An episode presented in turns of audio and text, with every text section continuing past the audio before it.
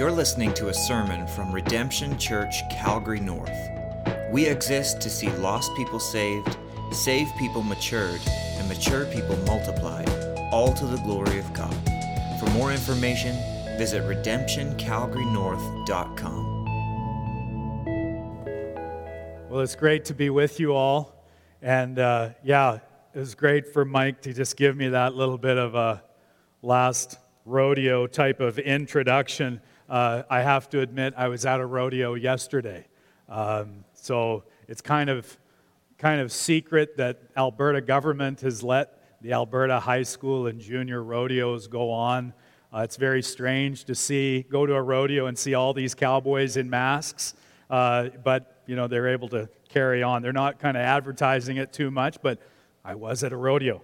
Uh, so very, very happy to be out and about and, and glad that we can meet together. And, and just as your meeting here this morning and our church at Calvary Grace is meeting, such a, such a great privilege to be able to gather together on the Lord's day, understanding the restrictions, but to be able to gather together and worship, and to worship even the high God, even as Joel led us in worship, that we could worship God in all of his great grandeur.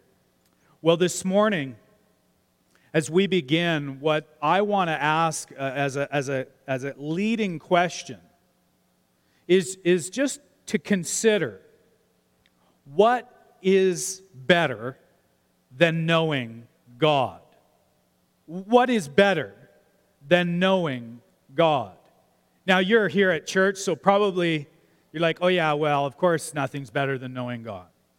And yet, if I was to ask you how much thought you have given to knowing God in the last week versus how much thought you have given to Alberta politics or COVID vaccines or, uh, you know, all the other myriad of things that are in the news cycle. Where would your amount of thought in knowing God, where would that fit in? And if you're like me, you'd be probably a little bit ashamed to say how little thought you've given to knowing God. And yet, really, nothing is better. Nothing is better. And knowing God is higher and more exalted and really more compelling than anything else that we could pursue.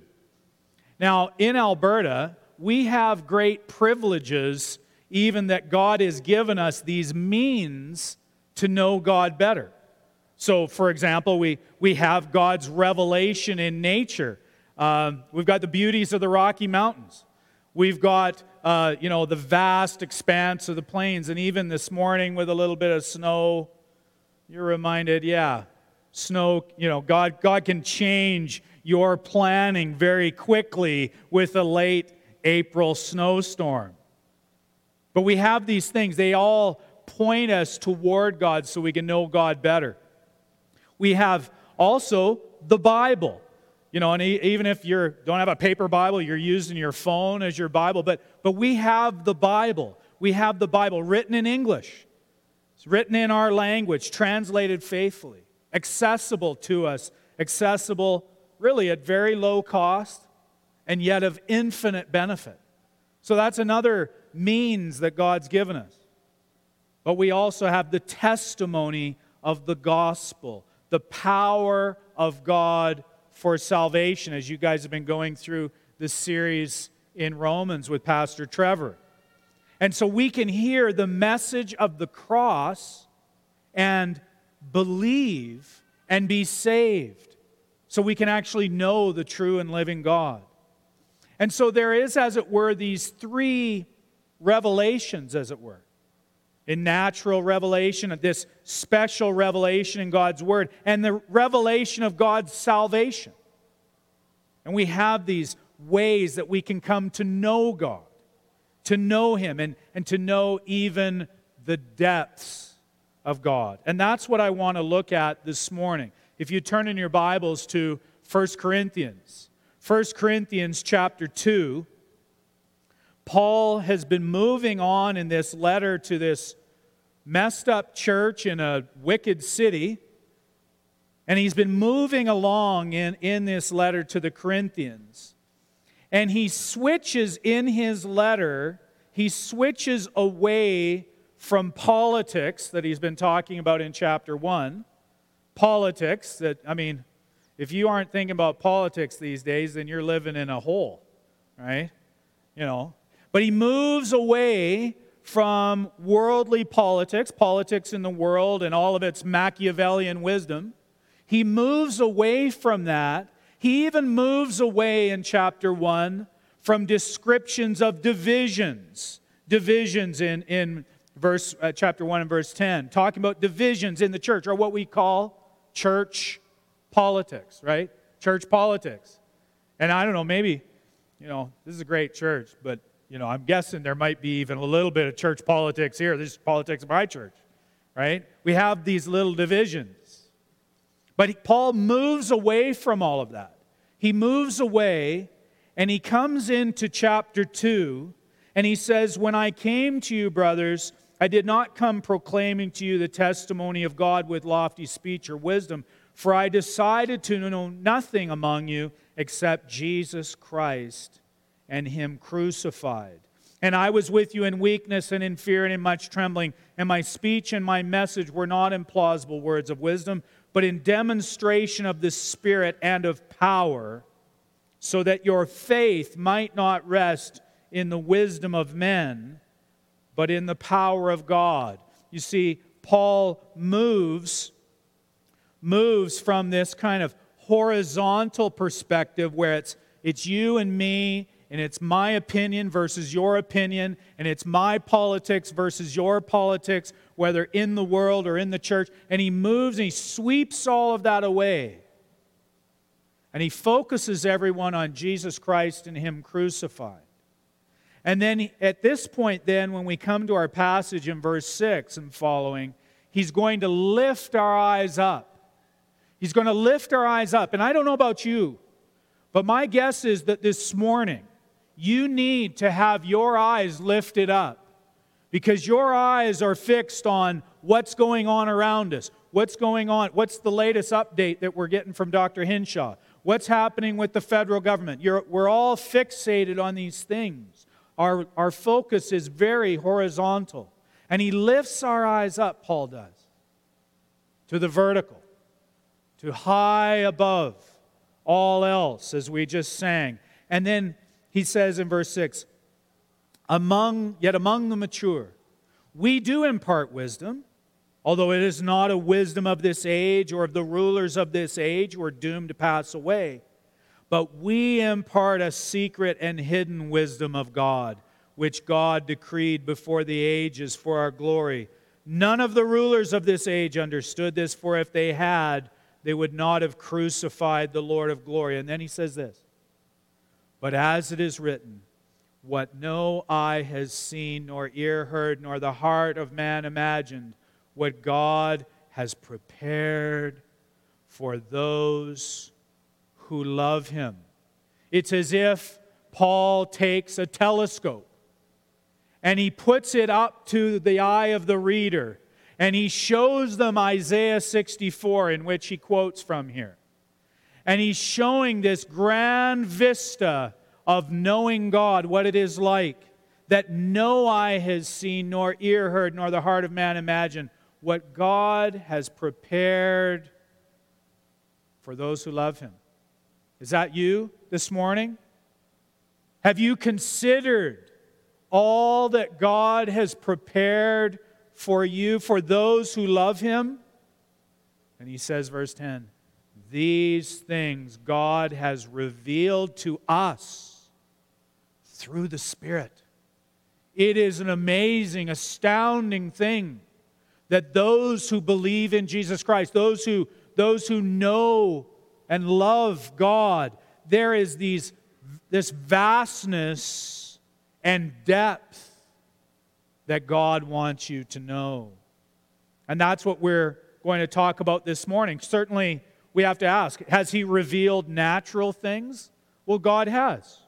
Beautiful rocky mountains looking into a baby's face. Has He revealed Himself in Scripture? Absolutely, yes. in a special, distinct way. But what he's referring to here is that he has revealed what God has prepared for those who love him. There's, there's this infinite depth to know and understand.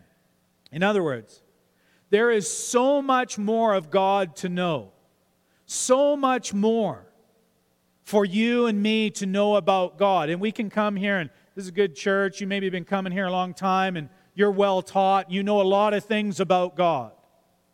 But I can guarantee there are a lot of things more to know, to go deeper with God. And, and so this is it that to know God is actually can be beyond our observation, beyond our creative imagination. It's, it's really unimaginable to know the depths of God, the magnitude of what God has prepared for those who love Him. That magnitude is, is deeper and it's wider and it's more layered and more sophisticated and it's more pure than anything we could imagine. And I know you're coming and you're, you are thinking about what you're going to have for lunch today. You know, you're, you're thinking about, you know, what you've got to do this week. And you're distracted with all of these things as I am. But this is an opportunity to pause and be confronted with the greatness and depth of God. What has God prepared? What has He prepared for you?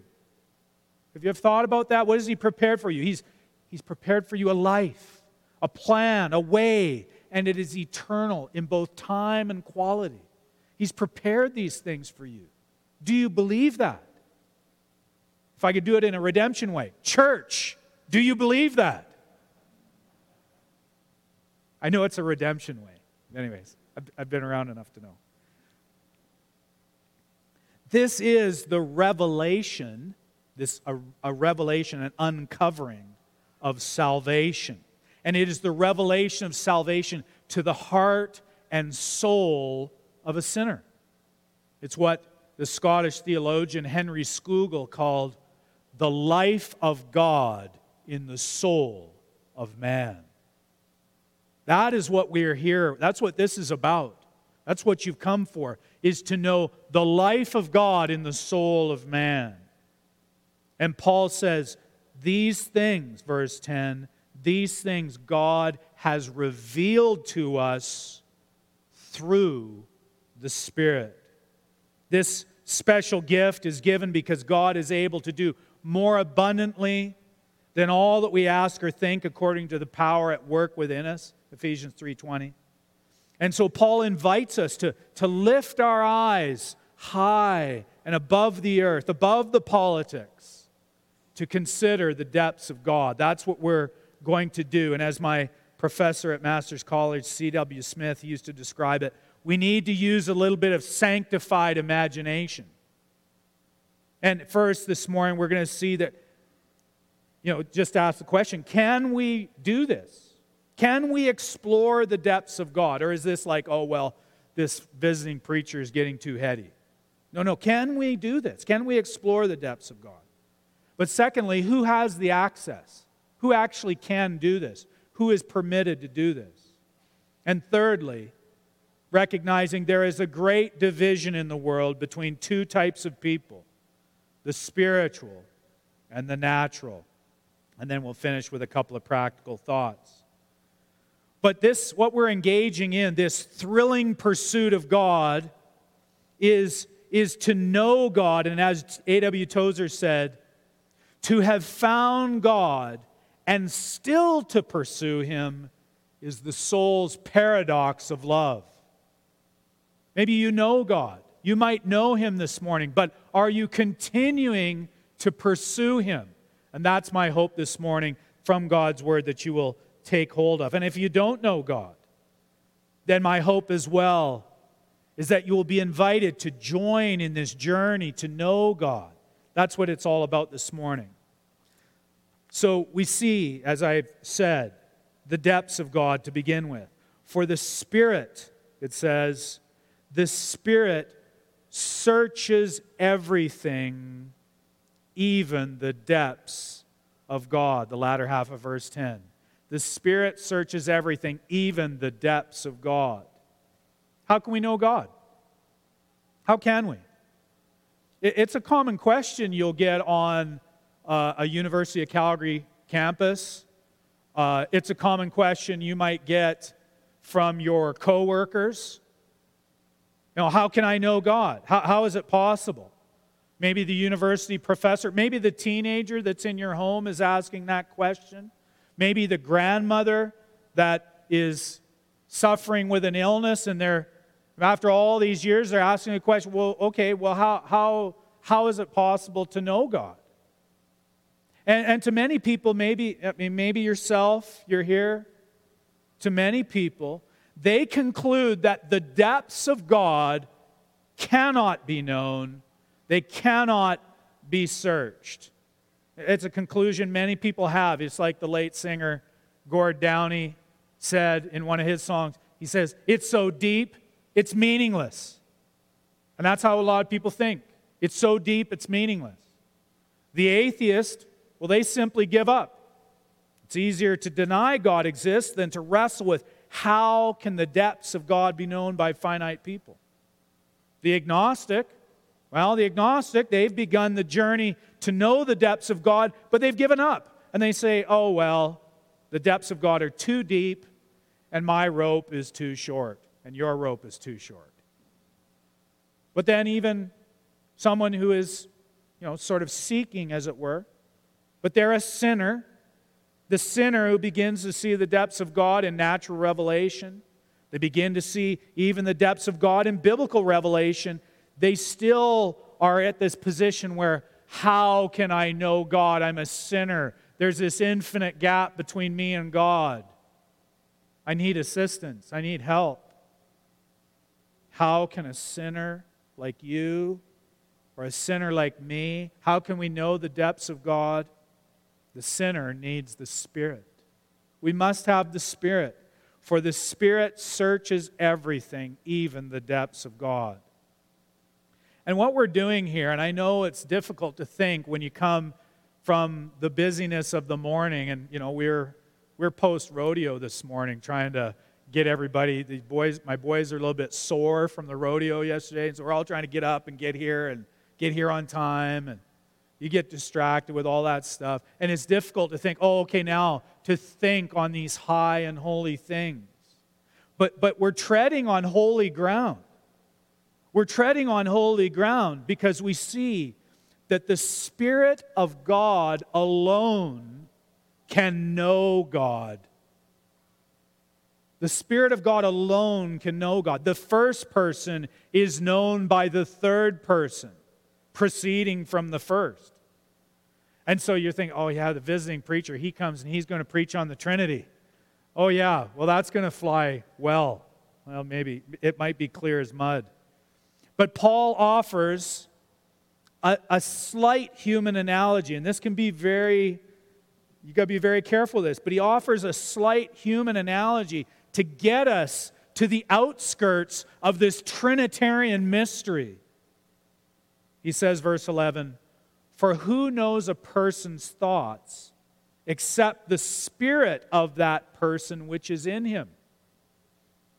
You know, in other words, only you, the, the real you, only you knows what's going on in your head. You know, I don't know. Uh, you, you know what what you're thinking, but you don't know what I'm thinking. You know, and, and we know when we go on the internet, the algorithms, they seem to know what's going on in our head, right? Because when I shop for tires one day, even after I bought the tires, then the computer seems to know, oh, yeah, I'm still thinking about tires and trying to sell me tires for the next month, right? Or whatever it is. I mean, I don't know how, like, it, it's getting a little creepy, isn't it? I mean, I'm not the only one. I think that they are reading my mind. But the algorithms don't really know what's going on in my mind, they just know my patterns of behavior. No one knows what I'm thinking except my own spirit. So Paul says then in verse 11b so also no one comprehends the thoughts of God except the Spirit of God. So, you want to know the depths of God, we, we need the Spirit. To, to know the depths, we have to have the Spirit, for only the Spirit of God knows the mind of God. We are, all of us, it seems, in a grand experiment, a, a, a social experiment, to see how a society can carry on making its decisions without God. It's a secular society we live in. And secularism, secularism with secular decisions, they deny the Spirit exists. Right? There's, no, there's nobody in our political decision making that said, Well, I wonder what the Holy Spirit says about this. right? It's not happening. What, what is God inspired in His Word by the Spirit? What does He say? Well, that's not really being factored in. But what happens, though, is we actually have the privilege of knowing the depths of God because the Spirit is our access to knowing God. And without the Spirit joining us to Christ, we wouldn't be able to be accepted into the Father's love. That's how we enjoy the love of God the Father, is because the Spirit has joined us to His Son, and we can actually know God. We can know Him. So that's, that's just scratching the surface of how we, if you're a Christian believer, how we can know the depths of God. But secondly, who has this access? Who has this access? Who can take hold of this, this deep knowledge, the, the knowledge of the depths of God? Well, this access, this is my second point. Paul summarizes the privilege of the Christian. He says in verse 12, Now we have received what? Not the Spirit of the world, but the Spirit who is from God, that we might understand the things freely given us by God. Imagine that. Paul is writing to Christians and believers have an entirely different spirit than the world. Now, in COVID times, between churches, within churches, there are going to be believers who differ from one another. I have people in my church, they differ from one another in terms of their opinions about the politics and the restrictions and the masks and every other thing. But actually, when you get down to it, when you have two people that are true Christian believers, they still have a different spirit than the world does. It's entirely different. And for the secular person, we'll call them, for the non Christian, the secular person, their inner reality is entirely different, even if their outward actions can look the same. The believer, on the, on the other hand, has the Spirit, capital S, has the Spirit. The Spirit is, it says, from God, verse 12. How else could we know the depths of God if God did not provide by His own power, if He didn't provide for us to reveal Himself to us? If He didn't choose to reveal Himself, then we wouldn't know anything about Him. But he has chosen to reveal himself. He has uncovered himself. And if he didn't, if he didn't do that, how could any of us journey past all of the layers and the layers of understanding? How could we get past all of these layers so that we could know God? The late J.I. Packer, the great theologian, he said this. He says, all of my knowledge of Him depends on His sustained initiative in knowing me. His sustained initiative in knowing me. Is that how you think about God this morning? That He is offering a sustained initiative in knowing you, little old you, little old me. As Mike said, you know, farm boy, country boy, southern Alberta, not my first rodeo. Why would God care about me? Why would God care about you? And yet, His sustained initiative in knowing me is the basis for me to know Him. We love Him because He first loved us. And so this is the idea is to see the depths of God is to realize God's action in knowing you first. Paul says that we have received the Spirit who is from God so that we can know God. Again, all in verse 11, he, he, says, he, he says it this way that we might understand. Notice who's it referring to? Who's the we? We might understand the things freely given us by God. Now, it can seem maybe a little bit uncomfortable to talk in exclusive terms, but what you have here, this us, it's not referring to everyday folks. It's not referring to everybody. It's not referring to all of humanity. It's referring to Christian believers.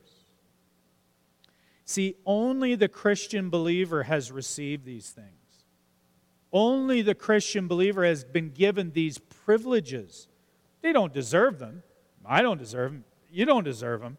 I don't need to know you too well to know that you don't deserve them. You don't need to know me too well to know that I don't deserve them. They're undeserved, they are by grace. But think of the privileges. Think of the privileges that the Christian has freely given, what, what the Christian has received. We've received God's free gift of salvation. We've received God's free gift of His Spirit. We've received even the gift of heaven, the hope of heaven. We've received the gift of this eternal inheritance. We've received the free gift of the blood and righteousness of Jesus Christ. That's what we've received. We have these, they are our possession. And so he has given us the Spirit who is from God that we might understand the things freely given us by God. You know, and I'll tell you what, again, just to, just to bring it contemporary wise, if you're like me, you're getting sucked in. Maybe it's in that social media vortex, you know, that, that Facebook comment, comment thread and it's just sucking you in down the drain. And your mind is being fixated on a bunch of stuff that doesn't really matter. When what really matters is what has the Spirit who is from God revealed to me about all the stuff I have freely from God. And then we're just kind of giving just a little bit of thought to that. And lots of thought to what Twitter is saying today maybe, or something like that. See, it's helpful from time to time, and I think right now is a really good time to do this. Like, not just this morning, but in this COVIDian drama that we're all going through. It's a good time to meditate not only on the big gift of salvation, but on the many, many, many, many, many little gifts that God has given that make up the big gift. You know, it's kind of like grandparents. You know how grandparents give Christmas gifts to kids? You know, they, the grandparents, they always say, well, this is the first part of your gift. And the second part is coming later.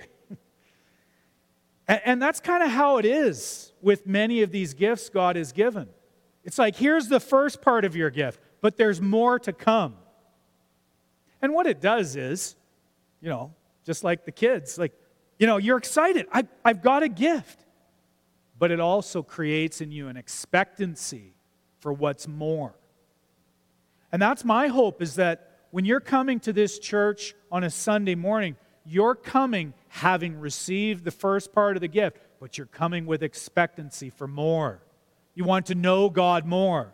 And that's what you're doing as you're coming here. And for each day, what is God going to show to me? and in gifting all of this to us, then we're carried each day, we can be carried deeper and deeper and deeper into a knowledge of God. We shouldn't be self satisfied. We, you know, we go to the good church. You're going to this church, you're going to a good church. It's a good church. But you kind of you, you can kind of rest on your laurels and think, oh well, by going to the good church, I automatically am growing in my knowledge of God. Well, not necessarily so. But are you taking advantage of the good church? You know, and so so as we grow though, we'll we'll know God in ways that we didn't know him before. Is that what's happening with you? There's some things about COVID and all this drama. It's teaching us things, maybe exposing sin, maybe showing us God's provision, but teaching us things about God that we weren't learning before this. You know, are we teachable? Are we learning? And so we start to see God's beauty and truth and goodness, and we see it in hues and tones and textures that we didn't appreciate before. As we know God by the Spirit and we see these privileges, I'm reminded of a talk that I, I heard from the mathematician and scientist named David Berlinski. And David Berlinski was talking about the study of the human cell. And I mean, this is all before COVID, so it's not related to anything of that. But nevertheless, he, he's talked about studying the cell at a microbiological level. And he said, the thing with studying the cell, he says, the more we study, the deeper we get in understanding the cell, the more depth we get and the, and, and the minutiae that we discover, the deeper we go, then the bottom of all of the knowledge about the cell, instead of getting closer, it's actually getting further away. And that's what it's like in knowing God. You study theology, you know more and more. And you get to these depths that you didn't know existed. And you're deeper and deeper and deeper, and you realize, ah, oh, the, the depths, the bottom, getting to the bottom of God, there's actually more to know. And you're, you're amazed with wonder. Some people think, oh, yeah, we're going to be bored in heaven, you know, playing harps, sitting on clouds, and all that kind of stuff. Of course, you know, it's kind of the precious moments view of heaven, right? Few people know precious moments. That's, that's Christianese culture. If you don't know it, don't worry about it. Don't, you don't have to learn about it. But think of that, you're going to spend eternity in heaven, having then this new capacity to go and explore the depths of God and to be utter, utterly satisfied in that search for eternity. To be constantly stimulated and fascinated by the unfolding of the depths of God that you will know forever. That is the great privilege that we have to see His majesty, His glory, to see it in all of its multidimensional complexity, to see it further and further beyond all that we ask or think. Well, how can we get this gift of the knowledge of God in practical terms? Well, Paul argues for it in verse 13. He argues that God reveals himself to a soul by giving that soul his spirit and so then the ministry of the apostles was to give teaching that was authorized by the Spirit. He says, verse 13, he says, And we impart this, that is the knowledge of the depths of God, we impart this in words. Words not taught by human wisdom, but taught by the Spirit. You see, human ingenuity doesn't give authority to Paul's sermons.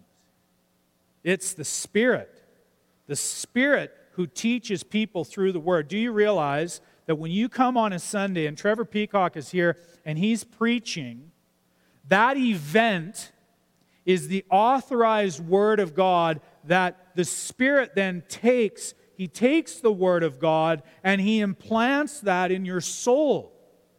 It is this cosmic event that happens at Bearspaw Christian School in the gym in just a very simple way. And yet you're having this encounter with these supernatural forces of the Word of God inerrant and the Spirit of God authoritative, implanting in your heart. So you can't separate Word and Spirit. You can't. You, it's not shorthand for saying, oh, one church, that's a doctrine church, and oh, this, is, this church is an experience church. That's a false dichotomy I see too often.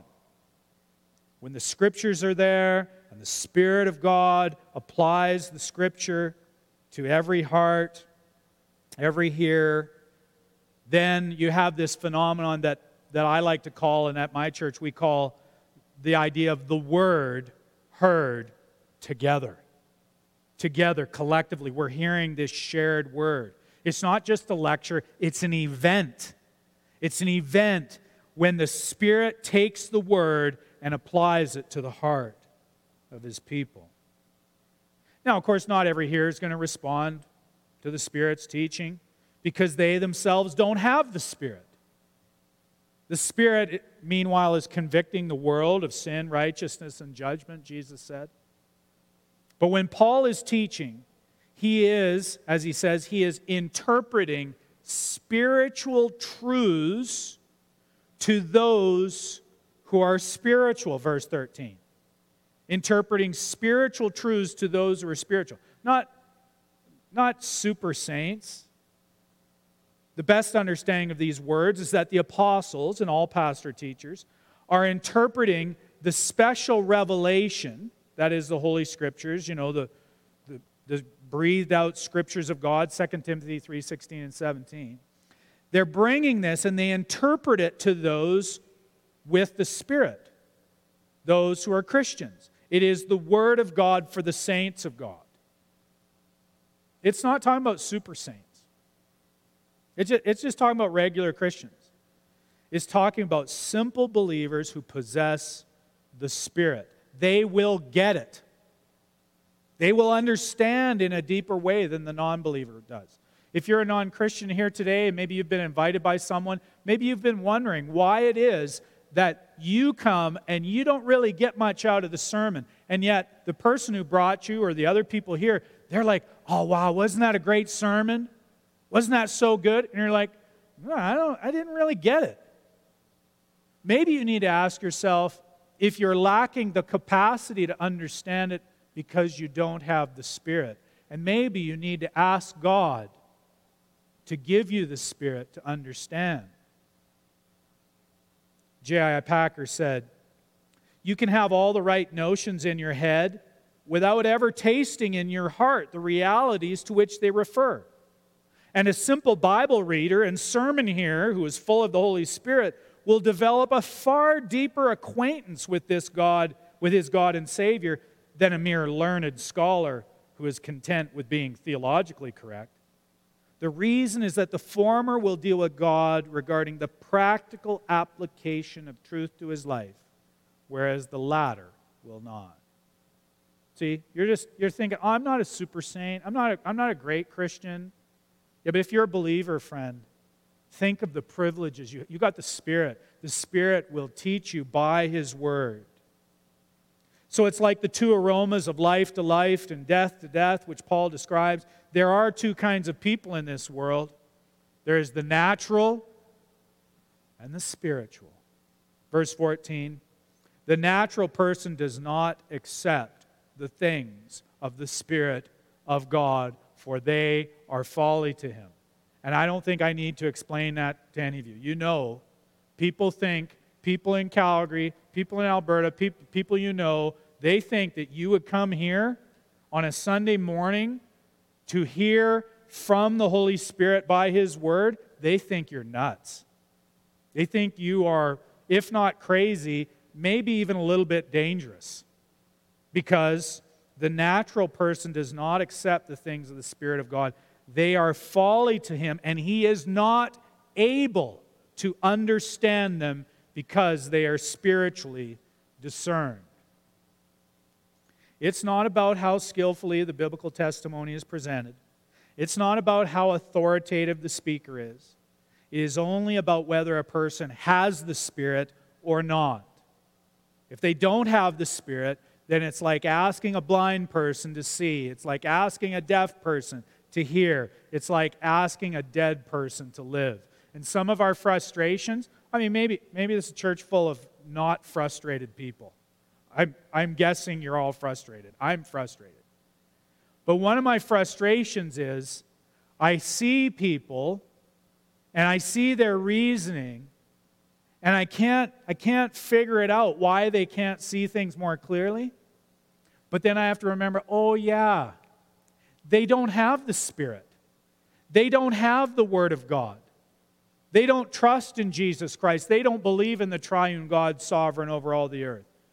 They actually don't have the capacity to understand what's really going on. And so that person is a natural person. You know, not, not that they're on a keto diet. That's not, some of you are. Some of you hate the keto diet, maybe. I don't want to be keto anymore. Sprinkle on some more gluten for me, please. No, anyways, that's just me. That, that's, just, that's my own struggle. Um, but no, the natural person, the Greek word for natural here is psychikos, like psychology.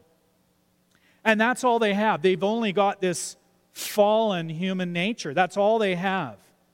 By contrast, verse 15, the spiritual person judges all things. The spiritual person, the Greek word is pneumatikos. And you know it sounds like pneuma, like spirit. This defines the second type of person. And the pneumatikos person judges all things. Now, it's again, it's not the super spiritual person, it's this person who simply has the Spirit. Simple, regular Christian, true believer, born again. In other words, if you're a born again Christian, you can make true assessments of the creation, of God's world, of the revelation of God's word, and of the salvation of God's children. You can make true evaluations of that, make true assessments. Paul will say later on in chapter 6 he says, Do you not know that the saints will judge the world? That's your eternal destiny, believer. That's your eternal destiny. And he can say this because the spiritual person, or the person in the spirit, has the ability to make true and correct assessments about all types of things in the world, from creation to revelation to salvation. Now, saying that, it doesn't mean, contrary to what you might think, it doesn't mean that you're automatically an expert in virology or an expert in nuclear physics or an expert in, you know, mRNA or I don't know, whatever. Uh, if you know, you know what mRNA, because we're all looking it up on the internet. What's in these vaccines? What is all this stuff? Doesn't mean you're an expert in it just because you can make assessments about God's world. You can test the spirits, 1 John 4 1. You can frame all these things. You can frame them, anything, into a wider framework of God's promises. You can judge all things like that. Yet, for all of that, Paul qualifies it by saying that the Christian who has the ability to judge all of these things is himself, verse 15, is himself judged by no one. Wow. The, the thought that, in a sense, you're, you're to be judged by no one, how is that possible? I, I don't know about you, but if you're a Christian, people are judging you all the time, right? Everybody's getting judgy about the Jesus freaks. Everybody's worried about them, passing judgment on them all the time. So, what is Paul talking about? Well, the fact is, no one. There is no one in the entire universe. No one at your workplace, no one in your family, none of your neighbors, nobody in your church, nobody in your peer group. There is no one. Listen to this. There is no one who is able to make a, pa- a final, defining verdict upon you. There is no one who can pass a verdict on you ultimately except God. Nobody. And, and so, you, if you're a Christian believer, you're believing in Jesus Christ. If you believe in Christ's blood shed and his righteousness, You've already been judged in Him. And now you're free. That's why Paul, for Paul, even though he's not talking about it with the same terms, the doctrine of justification by faith alone is never far from his thoughts. And that's what Trevor's preaching on. That you're declared just, before, you're, you're already judged. You're declared just before God by believing in Jesus because Jesus was punished on the cross already. And he rose from the dead to vindicate that atonement. So there ain't anybody, nobody can give the past, pass the final defining judgment on you. Nobody. It's a remarkable, freeing thing. If you're judged as morally perfect before God on the basis of Jesus' moral perfections, then no one can judge you definitively. The verdict's already been passed. And of course, to seal your pardon, the Spirit has signed it over to you. The pardon of God, He signed it over to you, and it's written in Christ's blood. You've got the pardon. No, sorry, you can't judge me. God's pardoned me. I've got the pardon right here. Signed with the blood of my Savior. Paul brings it to conclusion then by bringing, as it were, these three revelations of God creation, His Word, and salvation and there's only three, if I can even put it that way. You know, your impressions or your prompts are not revelations from God, no matter what the prosperity people say. But Paul brings us back in verse 16 to the opening question How can we know the depths of God? I've got to wrap it up here. For who has understood, verse 16, the mind of the Lord so as to instruct him? Who, who knows the mind of the Lord? Well, amazingly. He says, But we have the mind of Christ. And you're like, What? That sounds almost blasphemous. What are you talking about? We have the mind of Christ. But see, this is the revelation. The mind of Christ is another way of saying we are so united to Christ that Christ indwells us, sealed by the Spirit, the Spirit who proceeds from the Father. If you are a Christian here this morning, you actually have the mind of Christ. Yeah, the flesh may muddle you in trials and confuse you, but you have it. You have his mind. You are by nature now, we could put it this way, you are like minded with Christ. And all you got to do is just think the way he thinks. You think like him, you reason like him, you process like him, you, you focus like him. So, with that, we've seen that God sends His Spirit, that the, that the mission will always bring you back to Christ, that you are in Christ and Christ is in you, and you will know God and others won't because they can't unless they have the revelation of salvation by the Spirit. I'll just bring it by way of just three real quick applications. First, what can you do? I just encourage you to get outside. Get outside in this COVID time, get outside and see God's natural revelation in creation. One of the things that's happening is we're getting sucked into the internet, and we need to get away from the internet and realize, ah, look at your handiwork, oh God, and see God's revelation in nature. That's the first thing. It's an easy thing to do, and you can do it this afternoon. But secondly, you need to get back to the special revelation of God's Word. How are you going to know the mind of God? You need to know it by knowing His Word. You know the mind of Christ by knowing His Word. What has Jesus taught? So, are your habits really oriented to getting back to the Bible, or is it getting back to the Facebook feed and the last argument you left off yesterday? Right?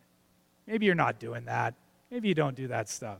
But you know people who do, and you know how distracting you can be. It's getting back to the Bible. Memorize meaningful verses. Set your heart with expectancy before you read the Bible to meditate then on, on what you're going to read or to expect what, what's going to be preached here on a Sunday morning. But last of all, last of all, start writing down your what's going on in your relationship with the Lord. a journal, back of an envelope, and I, and I put these questions to you. Ask yourself Are God's saving actions for me personally? Yes or no? Are God's saving actions for me personally? Yes or no? And if yes, do I live like it? Do I believe that? Are God's promises for me personally? Yes or no? And if so, think of the immense privilege I have as a Christian. See, if you're a Christian, you have these great privileges. You have the mind of Christ because Christ is in you and you are in him, and by the Spirit of God the Father, you have access to the depths of God in greater and greater and greater depth, greater measure, now and forevermore. I encourage you, friends, get back to God. You have the mind of Christ. Let the Spirit lead you to know Him in a deeper way. Let's pray together. Almighty God, I ask that you would help us all to know you better, even just a little bit better today and tomorrow and for eternity. Oh Lord, open our hearts to you, open our eyes to see your depths, and cause us to look to you with expectancy. We pray this in Jesus' name. Amen.